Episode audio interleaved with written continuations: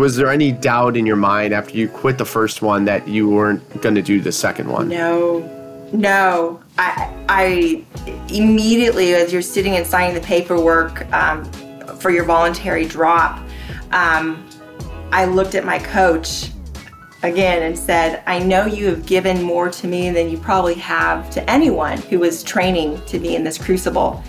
And I said, I'm coming back. And this time I'm going to come back and I'm going to just pass every standard. I'm to make you proud. Um, and so I knew, went back to the hotel and immediately booked the plane ticket that night. I mean, it was within a few hours. And on the drive back, someone asked me, Do you wish that you had shot for something smaller, a 12 hour? And I'm like, No, because I wouldn't have known how far I could go unless I shot for like the biggest, most audacious goal. Okay, well, 26 hours, at least I know what the gap is, right?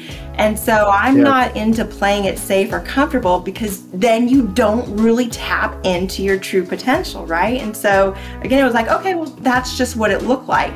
Now I really have to go to work. Welcome to the Not Almost There podcast. It is great to be with you today. I'm your host, Joe Chura, and today I'm going to introduce you to someone who is the epitome of what Not Almost There is all about. In fact, you just met her, Heather Perillo. She's a SEAL Fit Unbeatable Mind coach and the 20th woman in history to complete the Crucible Kokoro. For those of you who don't know what that is, Kokoro is regarded as the hardest 50 hour civilian training in the world, which emulates Hell Week for the Navy SEALs. This would be a hard feat for the trained, fit individual gearing up for years to do this event, but Heather started it when she couldn't even do one pull up, yet she's somehow signed up. We get into why she went from couch to arguably one of the toughest events on the planet, and the why in this story is just as important as the how. Heather's journey, though, didn't just start with Kokoro, it was incremental change. She was in a corporate job leading others, making a huge impact, motivating and pushing each colleague to invest in themselves and reach their goals. What she realized though is she wasn't putting the same focus on herself as she was on everyone else. And I know, I know that we can all relate to this. There are a lot of surprises in this one, but I think what you will find are nuggets of mental tips to just say yes, to take that first step and not let your past get in the way of your future. Let me repeat that to take that first step and not let the past get in the way of your future. Now, before we get into it, I want to thank you for being part of the Not Almost There community.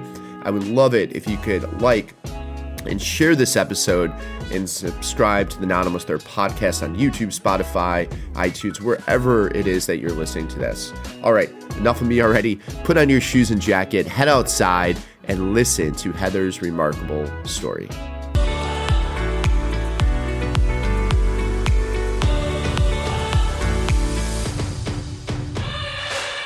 Welcome, Heather, to the Not Almost There podcast. It is so great to have you here today, and I can't wait to get into your story and everything that, that you've done. So great to be here, Joe. Thank you for having me. So I, I got to know you, Heather, um, through Unbeatable Mind and the SEAL Fit community.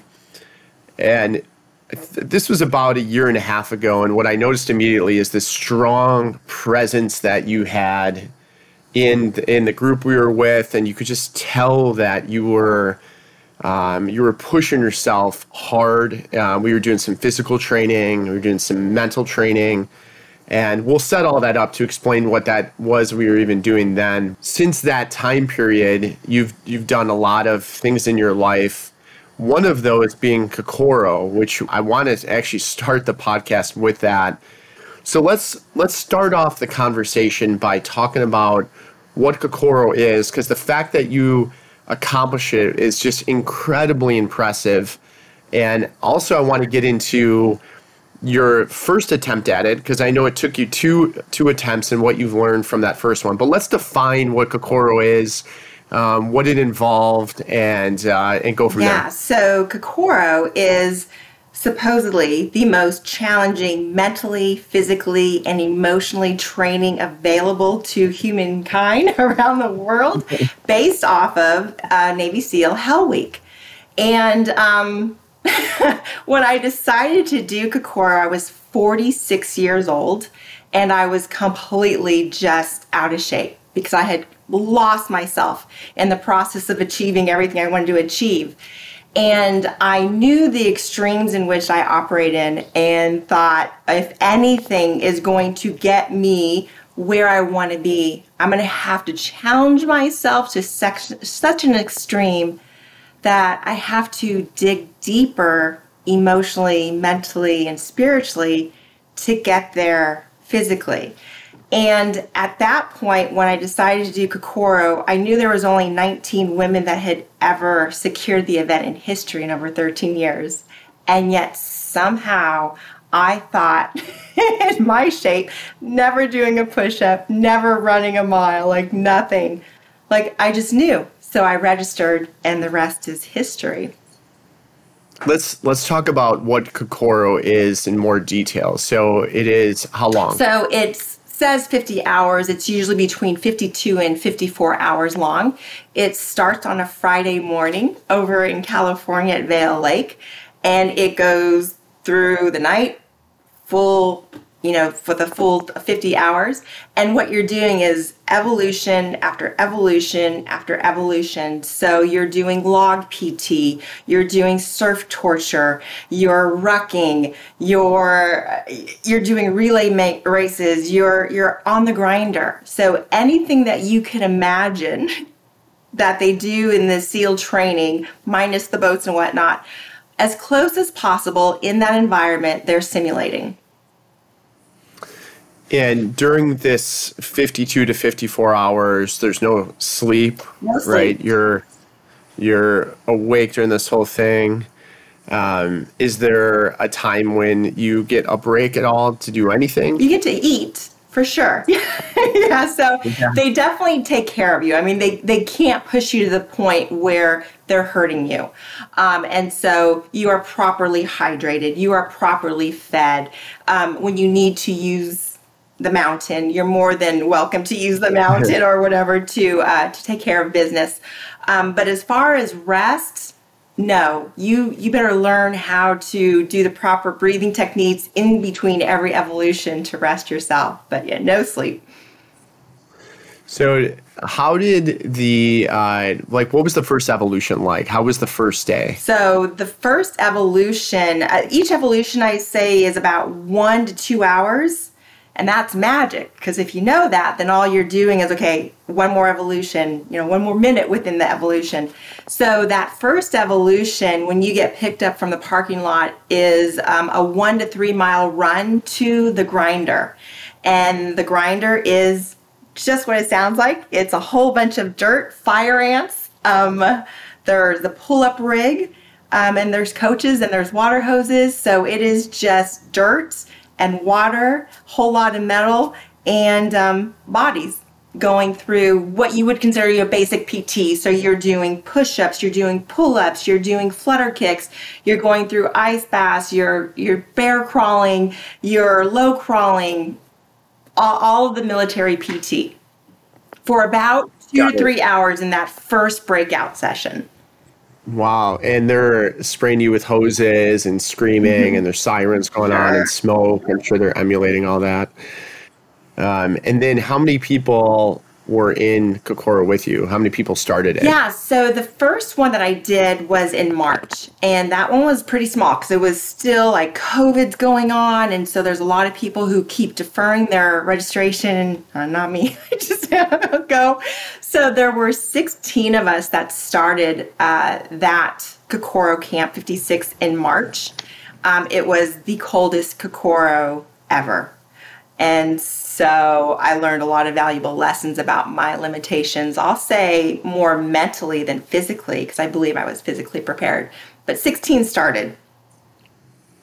Got it. Um, and then the second one, how many started? The second one, we started with 28, and then we ended with 16. Okay.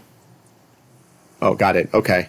So, so, um, what were the main differences between the first one and second one? Um, was it just a lot more cold. The first one was that the it was cold. It was it was beyond cold. So it was in the low 40s with wind and no sun. So you were in the ice bath. So you're soaking wet the entire time.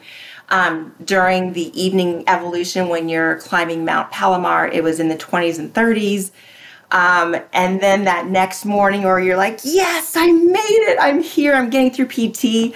And then the ice bath started again. And there was something about that cold that physically my body stopped. Like it just all cramped. My face was cramped up, my legs cramped up.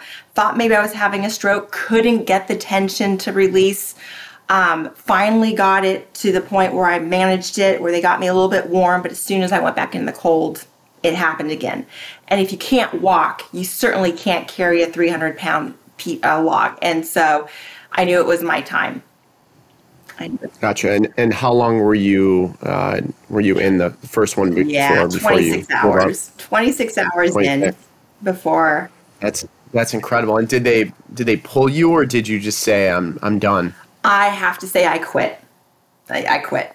Yeah, because I actually didn't have hypothermia. I was having physical symptoms that uh, made it impossible for me to go but I still believe that there was probably something I could have done in here to shift that. But at that point, I wasn't prepared for that. I didn't have my swim buddy to say, You're not quitting. And so it was my time. Yeah. And you know, well, it was like I'm so happy it happened the way it happened because what transpired between March to July, like yeah, I wouldn't trade that. Well, yeah, hold hold off there because I want to dive dive into that for sure. But I'd say that even just that comment you made is is so you and so strong and like such a good nugget for people to take away here that that you even despite the weather conditions being below freezing you're saying uh, yeah i had symptoms of hypothermia but i still quit. Where where most folks would hear that i know i know I have to say, like, I don't know how I would have reacted there or what what I would have said to that, but it's unbelievable the mental fortitude that you have to have even to even state that.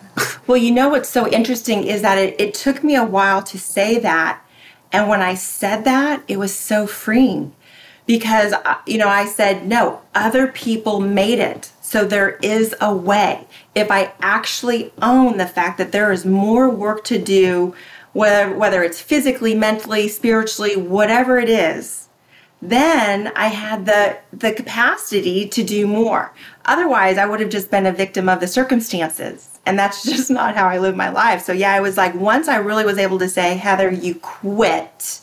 It wasn't that your body failed you, you quit then I was like, okay, I need to go to work. And that's all I did. Yeah. And how were you able to say that to yourself? Like, was there a moment where you talked to someone else and they asked you a question that you introspectively thought of, or what happened? I want to say, you know, until I said that, there it it felt like I was out of integrity with the world. Yeah. It, it just it didn't feel right. I, it didn't matter if my body stopped. It didn't matter if it was cold. I yeah. quit. Well, I was I was following you on social and knowing you were gearing up for that, and I've never seen someone more prepared for something than you were. And when I heard that you didn't make it, which you you stated first, I think it was you and Brian at the same time. My friend Brian, who's been on this podcast, uh, uh, railed um, few months back I was shocked because you two were just like the strongest physically and mentally, mentally strong. And I'm like, man, if they didn't do it, like who accomplished this thing? So I, I know it took a lot for you to, to, to give up, especially because of how much work that you put into it, um, which was incredible to watch. So so let's uh, let's rewind back a, a little bit, and then we're going to go back even even deeper soon. But to in order to prepare for something like this because i met you i don't know two years ago maybe a year and a half uh, we were at an event called uh, unbeatable mind together and at unbeatable mind had some physical elements to it but nothing like this. So what made you actually say like here's what i want to do. I want to do this and then how did you take yourself from saying yes to actually training the way you did. Right. Yeah, you say yes, and then you're like, ah, I have no idea. what I do. So, yeah. Again, like nothing happens by accident. So I said yes, and then um, something called um, COVID happens and there's no gyms or anything. And so all I needed, knew to do was like to start running. So I ran and I ran um, and push ups and, you know, just again, like, how am I ever going to do this? I can't even make it around the block. How am I ever going to do this? I can't even do sit ups um, until the point the gyms reopened. And what do you know? There was someone there who kind of looked like he might be military because I didn't know anything about Unbeatable Mind. I didn't know anything really about SEAL Fit. I didn't know if there was a training program. I just thought I could do this on my own or find someone. And I walked up to this guy once I got the courage after seeing him three times in the early morning when I trained. I said, I signed up for this thing and I don't know how to do the training, and you kind of look like you're military. Would you be interested, or do you know someone who might be interested? And um, he said, What's the information? Can you send it to me anyway? So I did. The next day he came back and he said, How long do we have? And I said, Seven months. and he said, We can do it. Um, turned out that he was actually Special Ops Delta stationed here over in Florida. And he took me under his wing and basically put me through simulated boot camps every single weekend. Um, but that only lasted for two months because he had to uh, go off on assignment and could no longer train with me. Like that's a whole nother story in and of itself. Yeah, um, it's fascinating. Fascinating that he just said yes to this random woman, and this random fat woman just walked up to him in the gym, and, and yet he said yes.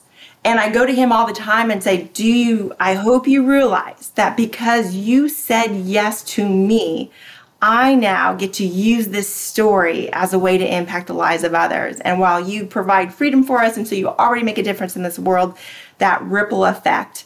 Um, and he never took a cent, never took a cent from me because his only purpose in life is service. And he said, There are a million people who watch those videos or read the book Can't Hurt Me, which I did by David Goggins, and they think about doing it, but they never do it. When you asked me to train you for something like this, all I asked was you don't quit and you would refuse to quit no matter what you're and I was like, yeah, that's it. Yeah. So then you want to talk about like levels of accountability.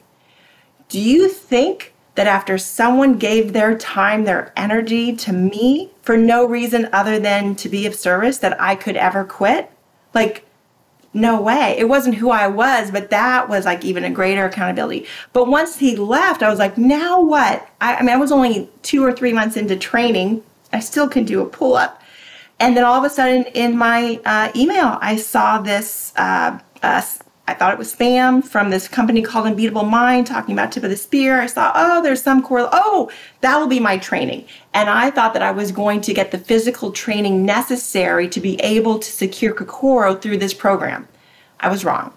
What I got was so much more, but that's how I was able to got create it. the structure.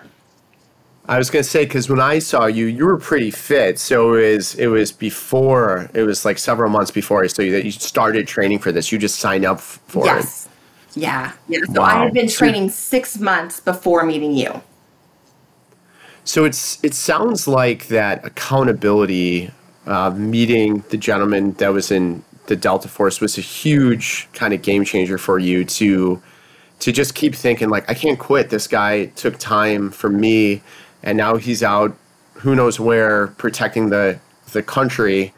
Um, do you feel like um, the next thing that you you do or you go after, you're going to want to find someone or declare it or get help to find that same sense of accountability. Yes, 100%. I mean, and that's really what I have found through this training program um, with people like Brian is we're not meant to do this alone. We're just not. Um, and when you surround yourself with others who are not only like minded and really excellence, but you couple that with excellence for a purpose, like there's no way you're going to let each other down. And there's no way to always be up. We always have our dips. And so when you're not seeing it in you, they see it in you. And so there's that constant reminder of who you are, what you're committed to. And when you need the support and accountability, they're right there. Always ready to support you, right? Just because they know of what's possible when you, I, I hate using the word achieve. What I like to say is when you're fully manifested in this world, they know what's possible for the rest of the world. And so they won't let you stop. So it's a different accountability. It's not did you do it, did you not do it? It's so much more. Let's let's unpack uh, a few things because you you mentioned and alluded to like you couldn't do like a pull up, you couldn't do push ups like six months or seven months before seeing me, and then I saw you and I was like, wow, you're pretty you're pretty fit. So like like really level set with us. What could or couldn't you do when you first started this, and why did you start with something so big like the toughest event on the planet? because I knew that there could be no compromise.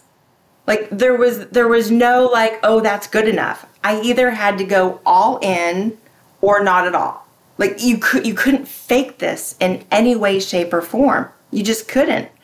And so literally I could not do I, a push up, like barely. Um, pull ups. When I saw you, I still couldn't do a pull up.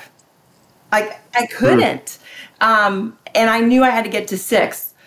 Um, running, like I just, I just was, I wasn't a runner. And I just realized, okay, so if who you are going to be is a Navy SEAL, you better better get that you are a runner. What do runners do? Okay, this, you know, how do they train? And so it was just every single day relentless being okay with the very little improvement, knowing that over a period of time, the time was going to pass. So I could either look yeah. back and say, You did it, mama, or you didn't. And the only person yeah. I could look at was myself. And how old were you when you signed up 40, for this? 46. You're 46 years old, and you're a mom, and you're a mom, and you have how many children? I have two children. So my son now is 20, and my daughter is 17. Yeah. That's amazing. What did they think about you signing up for this? so um, I had to just tell them I was going to be okay. Because they're used to mom doing these type of things. I'm always like, okay, yeah. I'm going to Saudi Arabia. Like I'm always just taking these huge leaps. Yeah. Nobody can understand why I'm doing what I'm doing, but I know. Yeah. And so this was the next thing, and so they just said, okay. And it's it's interesting that you bring that up because um, in order to do something like this, you really need the support of those people who are closest to you because they see you go through a lot of pain. You know, what we do is simple training five hours a day. Um, it's not easy. And they saw me in a lot of pain a lot of times. But I would just have those open conversations with them so they understood why. And when I would ask them, Do you know why I continue to do this, even though you see me complaining a lot? Because mm-hmm. you're trying to make a difference. And that's all like, okay, mm-hmm. here we go. Yeah. No, that that makes sense. So you're training for this for seven months. You you get to the first Kokoro. Was it what you expected aside from the the cold? Yeah, it was. Cause I mean I felt I mean I was I felt ready. Um, but I didn't know what I didn't know. Right? right. You, we, we talk about, we train so that when we're put to the test, the training unfolds. Well, you don't know if your training is good enough until you're put to the test and you're like, oh, wait, you yeah. know, okay, this is what it looks like. So um, I want to say in that first Kokoro was more thinking about what I needed to do rather than just going. Just doing yeah, it. yeah. yeah.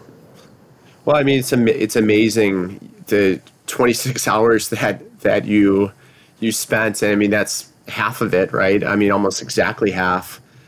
Um, and then from that point, uh, as I alluded to, I watched this kind of unfold almost live. Like you, you had uh, had using your words, you quit. I wouldn't call it quit, but you you stopped and then you immediately kind of declared like uh, or you explained kind of what happened.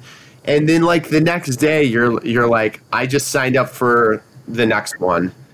So what what in your mind like like was there any doubt in your mind after you quit the first one that you weren't going to do the second one? No.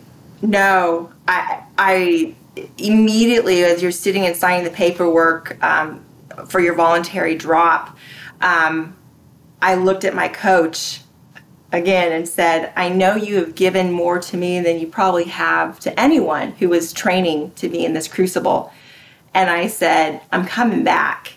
And this time I'm going to come back and I'm going to just pass every standard and I'm going to make you proud.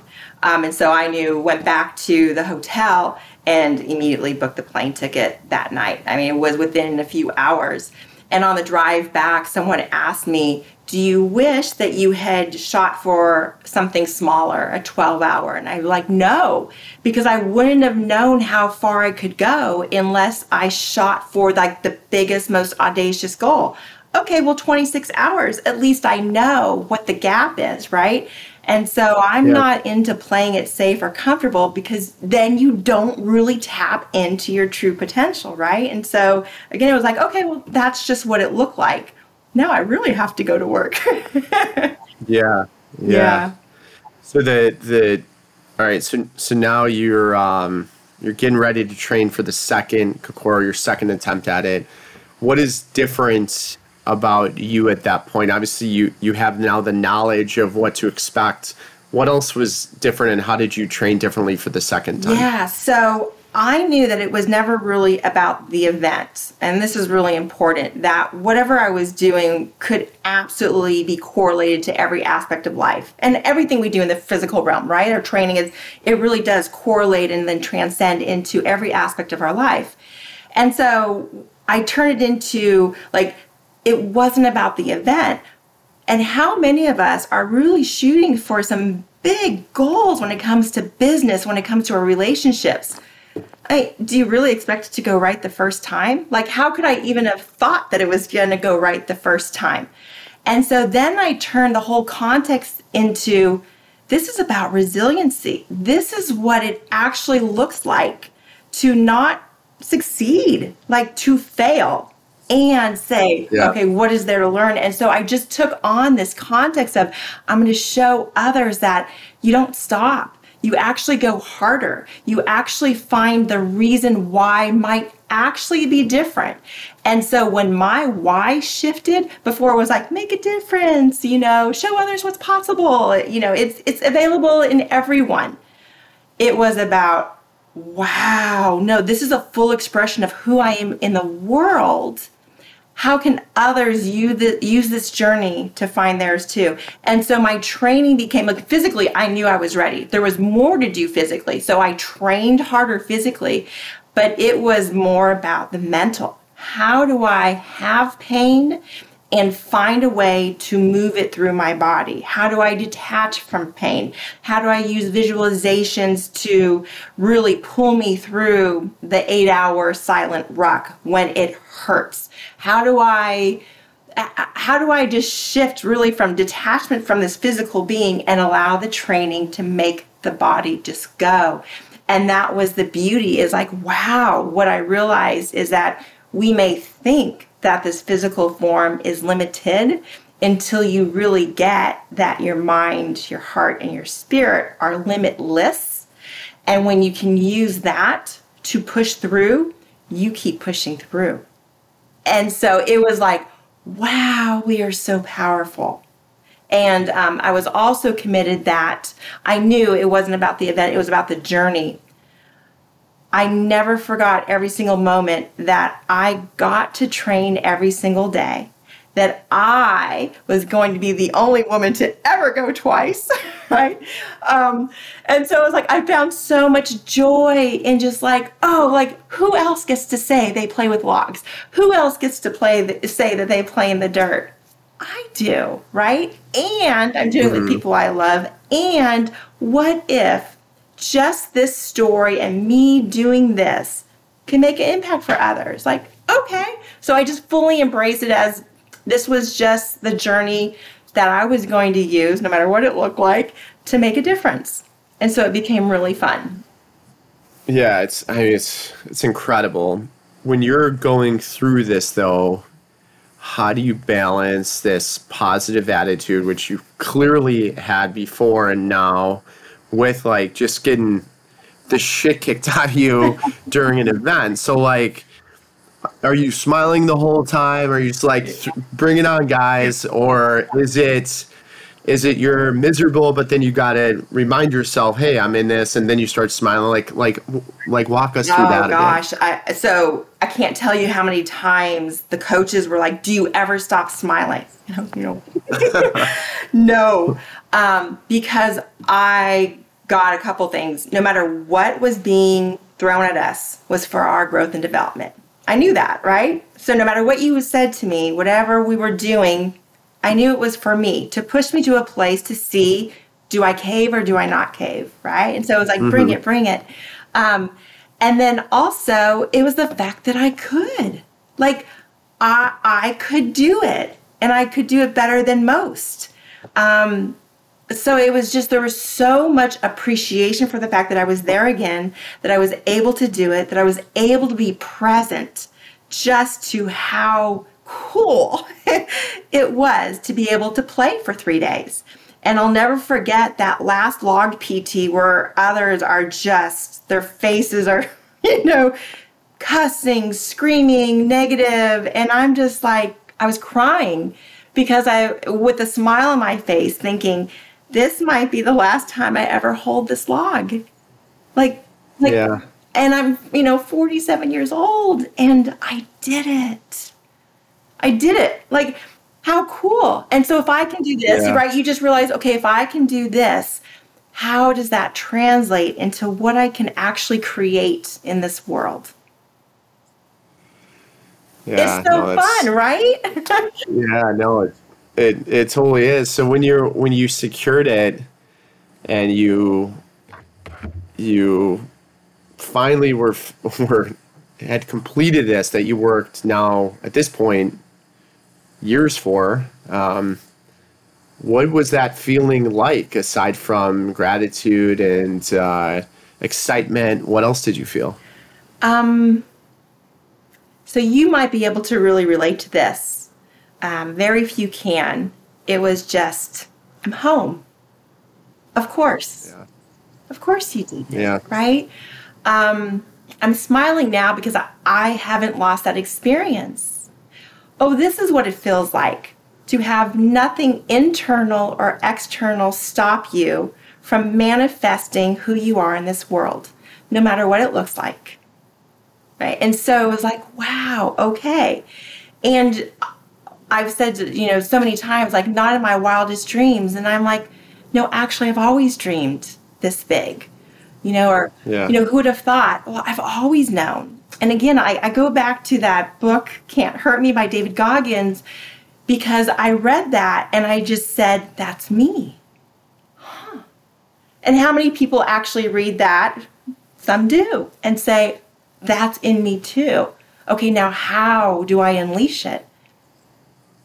Let's uh, let's dive in there because I wanted to ask about that next and really what inspired you. Because you've had a lot of transition transitions in your life and you went through a lot before you before that book came out because i too read that book. It was very profound for me to read it as well at that time in my life which was like 2019 i think. I want or the very beginning of 2019 is when i read it and my wife read it with me as well and we both were fascinated by the story of david goggins and, and the before and after and his alter ego that he created and just everything that went along with it. And in that year, I was fortunate enough to be able to get him to speak at Refuel. I had him, I, I don't know if I told you this, but I had him actually um, host a run at my house. So we, we ran with him, and it was, he shows up at my house and it's like 15 degrees out, Chicago weather. He's in shorts and like a long sleeve shirt and a beanie, and he's like, he's like, let's go, come on. And, uh,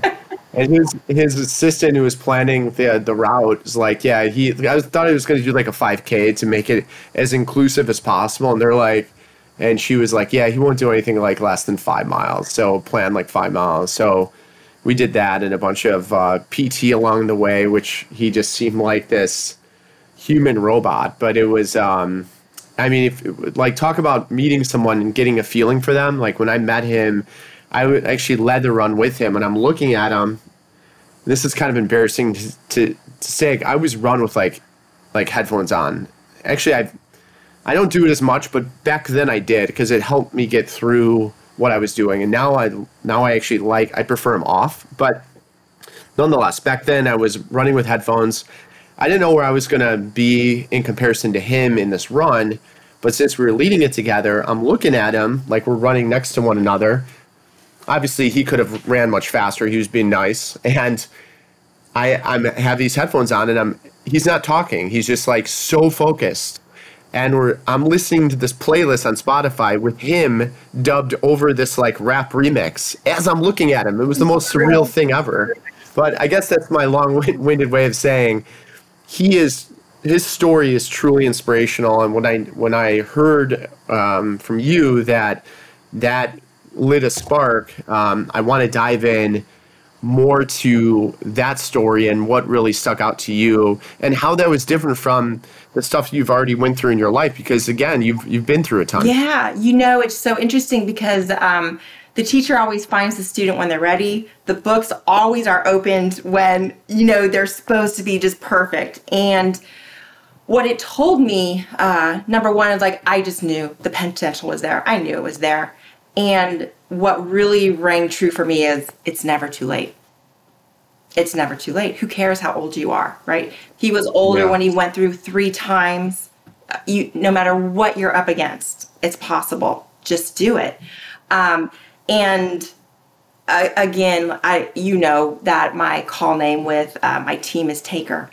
Like how does that happen? Like, how does someone like me, who in October of 2019 read that book and couldn't be further from that, two years later be known as Taker? So to think that in 2019, you know, I am just at my wits' end, running this company, physically just sacrificed everything um, and I read that, and I and then a year and a half later, two years later, my call name with this team is Taker, and uh, for me, that was like the ultimate manifestation. Like whatever you see when you believe it to be true, like you can actually become it. Like that's like the coolest thing in the world when you realize that. So if I can become like Navy SEAL Taker, um, I can do anything. I can do anything. Yeah. So the one thing I would say about uh, Goggins versus me is I want to be the taker with love.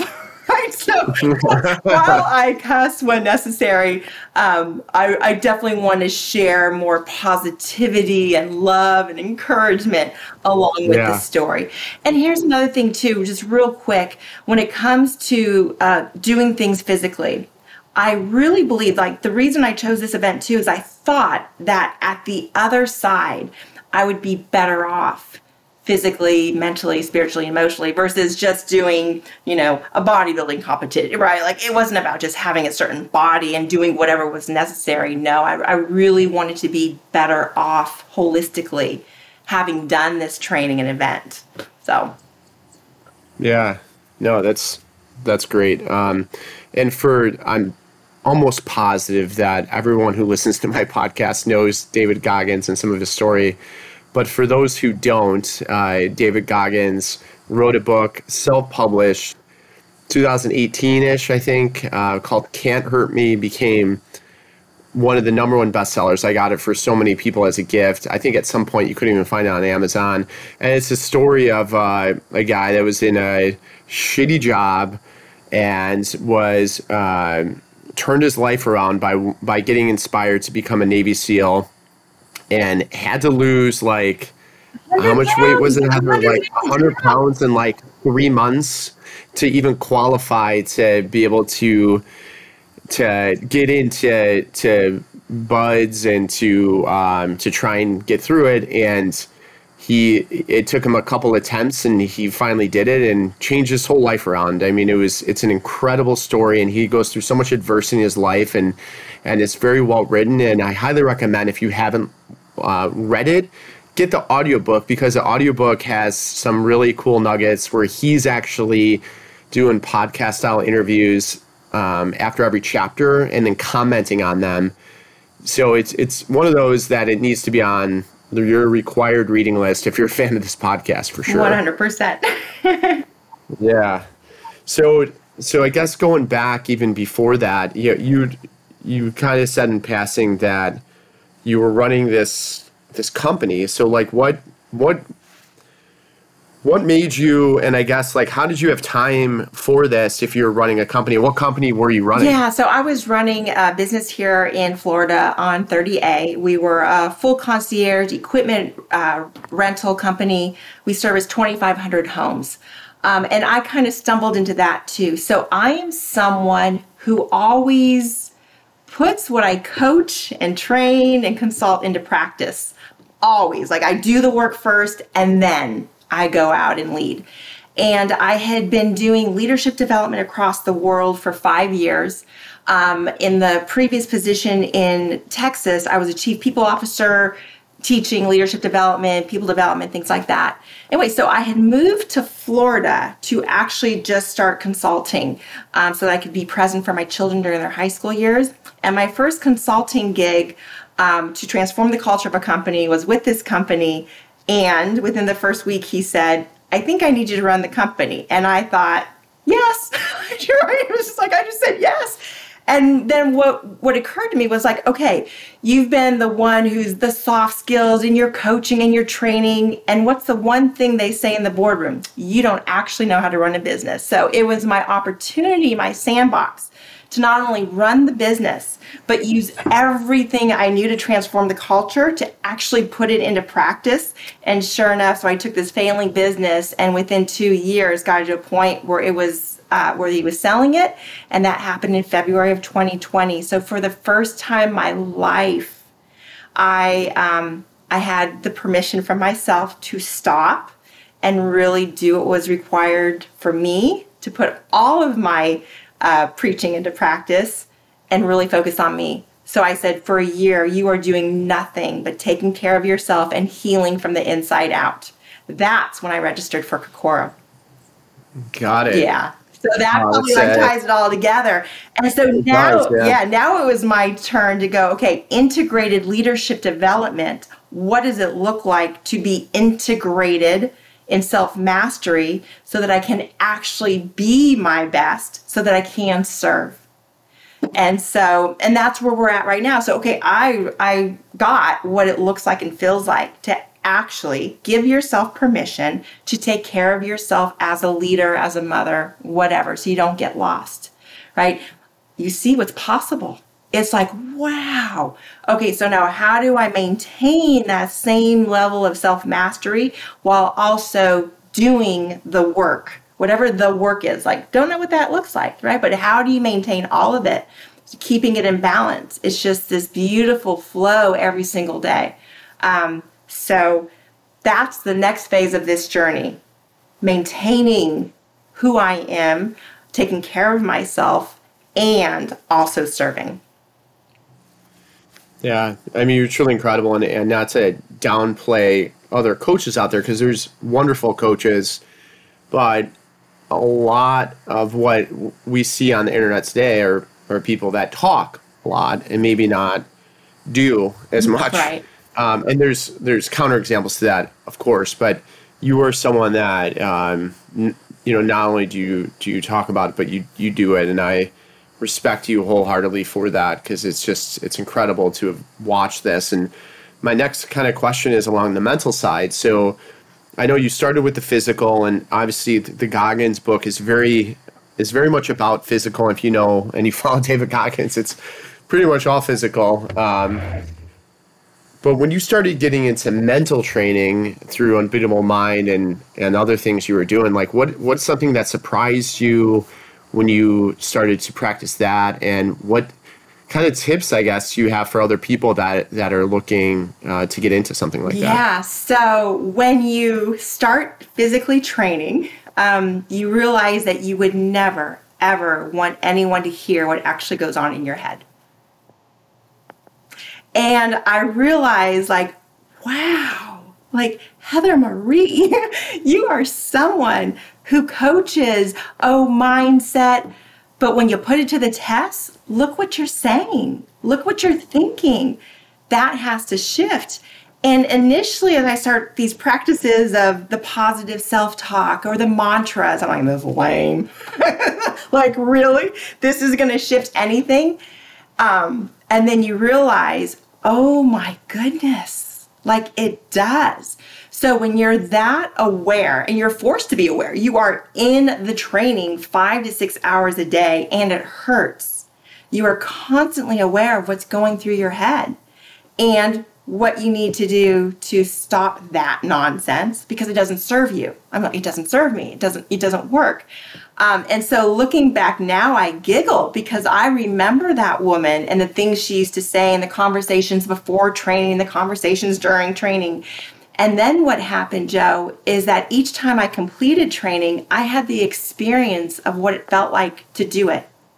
And that was more powerful than all the negative conversation. So that experience, I'll say, of winning every single evolution during my day, because that's all we have every single day. We just have all these evolutions when you start experiencing what it's like to do the work despite the fear, to do the work despite the uncomfortable, to do the work despite the pain, then it's like, maybe that's all just a story too. So that work of shifting the context of everything to an experience you want to have of yourself when you complete the work, an experience you want to provide for others, something shifts.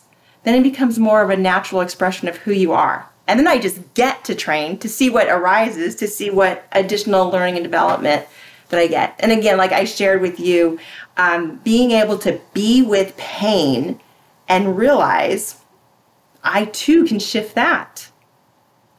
Like there's one thing I'll share this, which for me was like, wow. So stretching, like there's there's so much resistance there, right? I was like, oh, I'm with you. You know, it's like the one thing, ah, it hurts right? But yeah. on the other side of resistance is performance, right? Okay, so you get through, okay, do whatever mobility training I need, get through the resistance for performance. And as I'm stretching one day, coach says, you know, if you were under anesthesia, your body would just collapse. And I was like, so it's only this waking conscious mind that tells me, oh, that's just, that's not comfortable, stop what else am I telling myself I can't do physically? And so that too has been huge. So, this mind, we know it's so powerful in either a very positive way or a really negative way. But learning how to manipulate your physiology through your mind, it's incredible.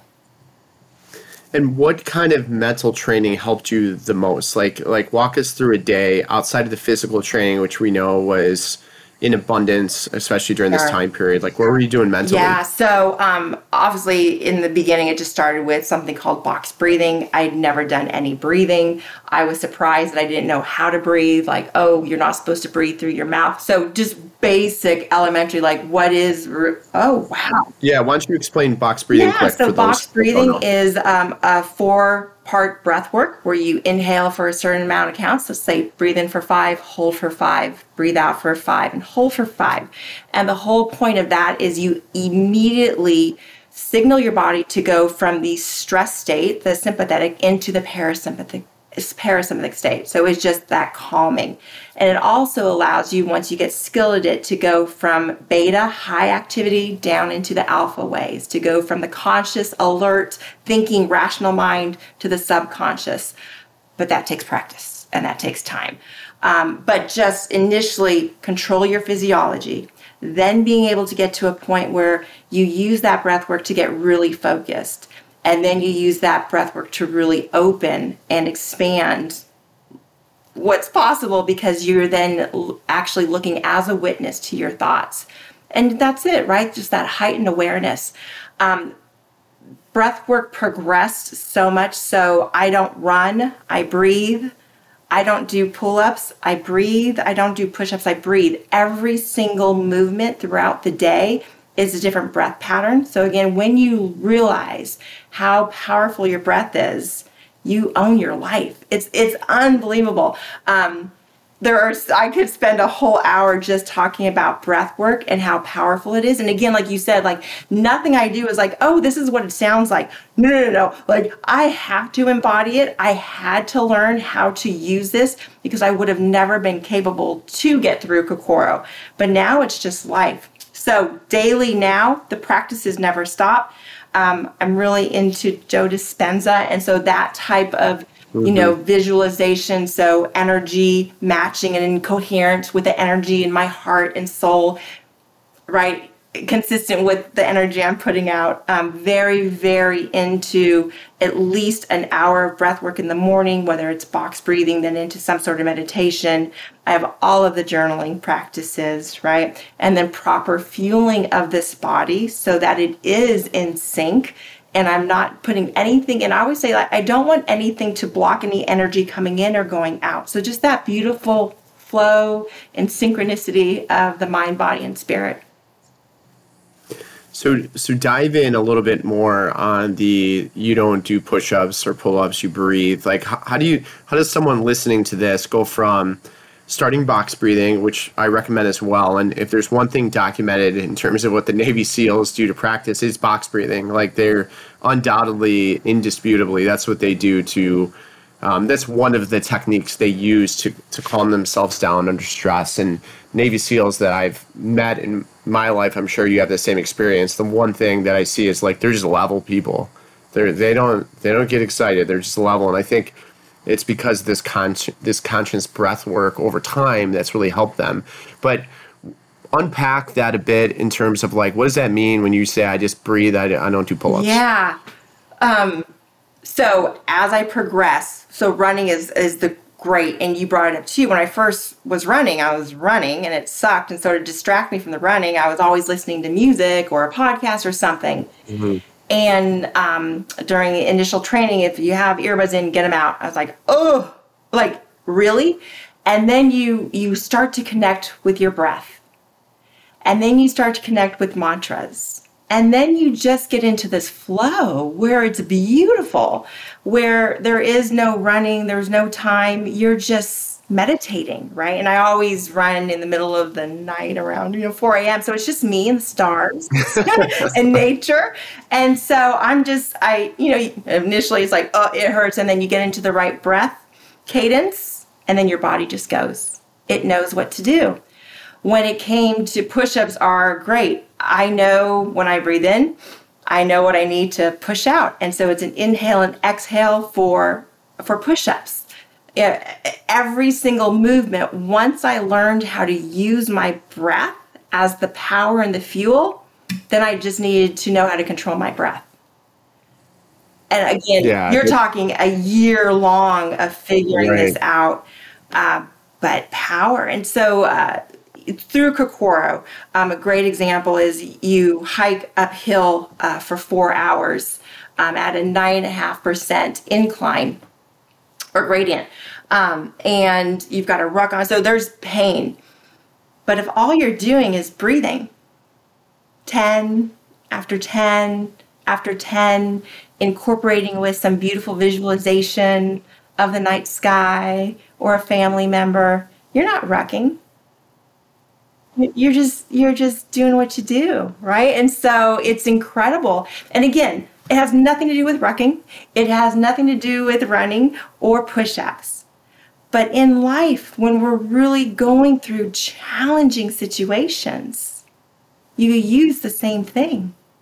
Breathe through it, right? Like, what energy can I create here to, to give to you so you experience love or compassion or whatever it is you need, right? So, it's using that to the extreme so that during every single day, no matter what you're dealing with, you've got this.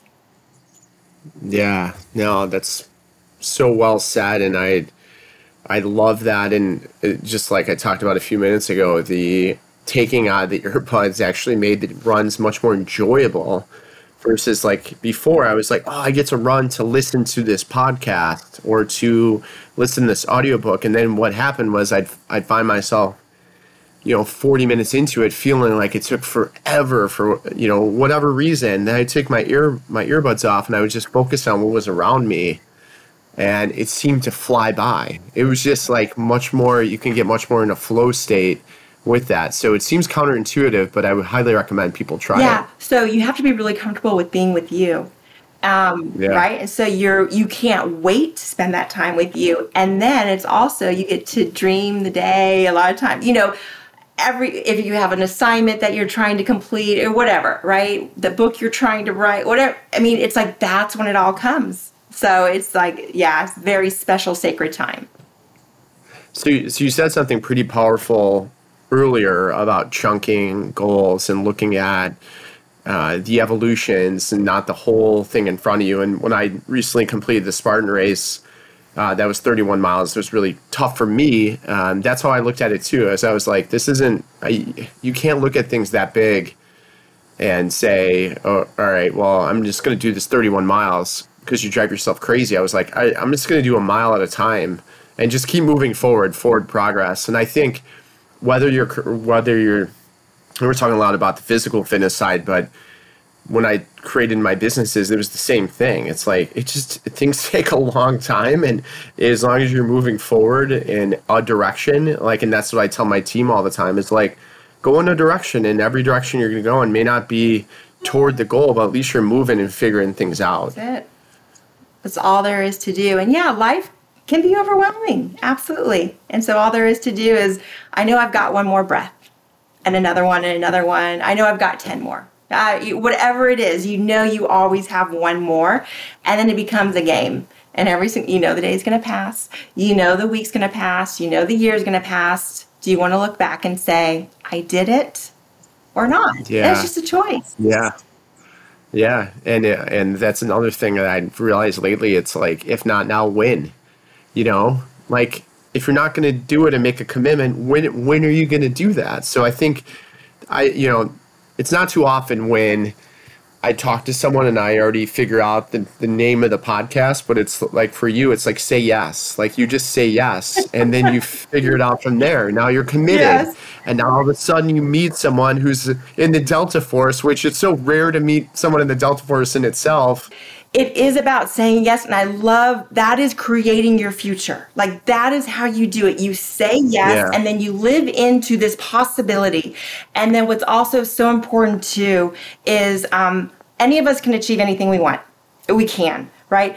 But right now do you love your life right? Because it's not about there. It's about right now every single every single day like loving who you are right? There's nothing to fix there's nothing to improve. There's just the unfolding of who you are and enjoying the process every single minute. Because if you're not then you're missing the whole point of this life. Yeah, that's beautifully said. So, so you know, one of the things I struggle with as well, and I hate to bring this up even because it's a little bit of a negative sentiment that happens in my mind. I'm wondering if you can help me with that. Like once you accomplish something so big as Kokoro or that Spartan Ultra run, you kind of like for me, I get in this little funk, and I'm like, oh man, that thing's over with that I just trained like a year for or seven months for, and you, you feel a little bit lost. So do you just say yes to the next thing, or like how do you go about, um, you know, taking that next step to to kind of keep that momentum? yeah so that's so great because i experienced that too each time you're like okay Now what? now what? And especially, so this is, I wish someone had told me this before I did Kokoro, is that whenever you operate on the extremes, which you probably do like me, there's got to be this like whoosh switch back. So for two years, I was really just in that performance, performance and out there doing. And now I'm in this whoo, right back to the inner. And I'm have to be okay with just listening. So, okay, now that that has unfolded into my life, what has changed about my purpose, my passions? Like, where am I? And I have to just listen, which is really, really uncomfortable. So I've gone to the to the extreme of just being in here and here and in here, right? And just listening. Yeah.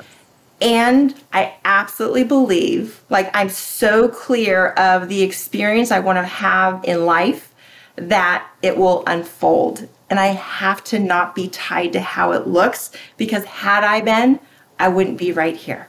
I just wouldn't. And so I'm beautiful that I have the experience of that, that I can say I can trust not knowing. It is not a comfortable place to be. And yes, I say yes to everything. I do. Yeah, that's that's uh, great insights, and and I can I can attest to that. So when uh, when I try to sit down and write my purpose and my personal mission statement and figure out my why, I would be staring at this blank piece of paper for a long time, and uh, and it's still like it's a work in progress, but you know, it led me like my company led me to create the yearly event called Refuel, which I think you know about, which led me to create this podcast, which then led me to create an event called Go, um, which combined activity with inspiration, and that led me to to what will be part of my next uh, my next thing, which is creating a non-alcoholic brewery um, called Go. Hey. Go Brewing, and it's just it's just serendipitous how it all worked out, and and it, I, and I could tell you Heather that I was sitting here for many months, I would say years, just being being patient but impatient at the same time. Because it's it's hard to know that there's something there's something happening. But if if you take steps life starts to unfold in front of you and you don't and you don't know these dots that are going to be connected in front of you, you always can see it after they happen and you're like oh that's why i did that. And and that's um it's just something i learned that uh, and i think you saying what you said is like you know the pendulum swung and i just need to be patient and i need to listen. I need to it's almost like you're you just need to just listen to the universe for a while and all of a sudden things will start to unfold. And and they are now for you. Like you're you're more part of uh, SEALFIT unbeatable mind. You're a coach. Like like you know i talked to uh, some other peers there and you're doing a lot more with that group and that's unfolded for you that year ago that wasn't a possibility. Right right. No i love that you said patiently impatient because trust who i am is crawling out of my skin. And i'm just like that's my just my soul saying let's go but i'm also yeah. unwilling to yeah. just go until you, you know again you listen does this feel right and um, i truly believe that my life and i know we didn't talk about it but adversity and challenge is an understatement, but there's a reason why my life has been laid out the way it has. And I truly believe it's to go through the challenges and overcome, and then somehow be able to provide others access and tools so that their journey is just a little bit less painful. And so I've done it in so many realms. But now I'm at this okay, how do you really serve your full potential and have what others would say is a business, right? Like, how do you have it all? And what is the and and again, enjoy the process along the way. So I showed in the most extreme physical environment how to do that and enjoy your life along the way. And now there's like, how do you have the balance of that and the business and the family? And so I think there's just more of the unfolding that needs to take place before I can push publish on my book because I just want to make sure like this isn't for me. Like, like who would do this, right? I just want to make sure that I'm able to provide access to others in an easy, practical way that they too can live the life they love, whatever it looks like, in service of something much bigger than themselves. Yeah, that's that's so well stated, and you are an unbelievable inspiration to me and I know anyone listening to this podcast to see what you've you've went through and again like uh, to your point we didn't touch on your entire life here but you can sum it up by saying you went through a ton of adversity in your life you uh, you overcame uh, and still overcoming challenges and and really started just saying yes to things and I think that's that is to me not to simplify your journey but you know, when you started saying yes, you started taking action, and all of a sudden, uh, things started to unfold for you. Uh, and here we are today. So it's that's it. I I'm I'm excited to to read to read your book when you do decide to write one. right. Um, and I think the most important thing for both of us is we're both smiling right now too. Yeah. Right at the end of the day, yeah. you just got to smile at who you are and what you did, right. and what people say about you. Right? right, the experience you leave for others. It's awesome. Yeah, and and I know there's there's people out there searching for someone like you to help coach them to give them that spark and uh, and uh, mentorship. How can people find out more about you, Heather, and get, and get a hold of yeah, you? Yeah, so I'm on social media. So Facebook is the easiest place to find me, but then also for coaching and any of that type of work, Unbeatable Mind, they can find me there. Cool, and that's unbeatablemind.com. Unbeatablemind.com. Yes. Yeah, great and we'll link to all this in the show notes. And and again, I just uh, I can't thank you enough for you being just an incredible human from the day I met you to now. It's uh, you know you've been unequivocally just like this positive force, and the world is better with you in it. And it's just uh, yeah, I want to have more of these conversations and would love to do an adventure with you at some point as well. Sure. Well, I could say likewise about you. You inspire me. I am so just humbled and encouraged by the work you do in this world. So thank you for everything you do for so many people. And yes, we are definitely getting an event on the books. Thank you, Heather. There are so many great takeaways from your story. But first, I hope everyone, you could hear it in Heather's voice. Her positivity is infectious. She has this attitude of gratitude, and it makes all the difference when starting something new or pushing yourself out of your comfort zone. Also, you can see and hear how incredible it is to have an accountability partner, a special ops one at that. More important though, this individual gave their time freely to help another person that they didn't know. And Heather had the courage to walk up and ask for help. I love that. That is what we need to do. So don't be afraid to reach out and ask for help. And please be that person who offers help because together we can go further. Okay, that's all for this week. I hope you have a great day. And remember, you, me, and most importantly, we are not almost there.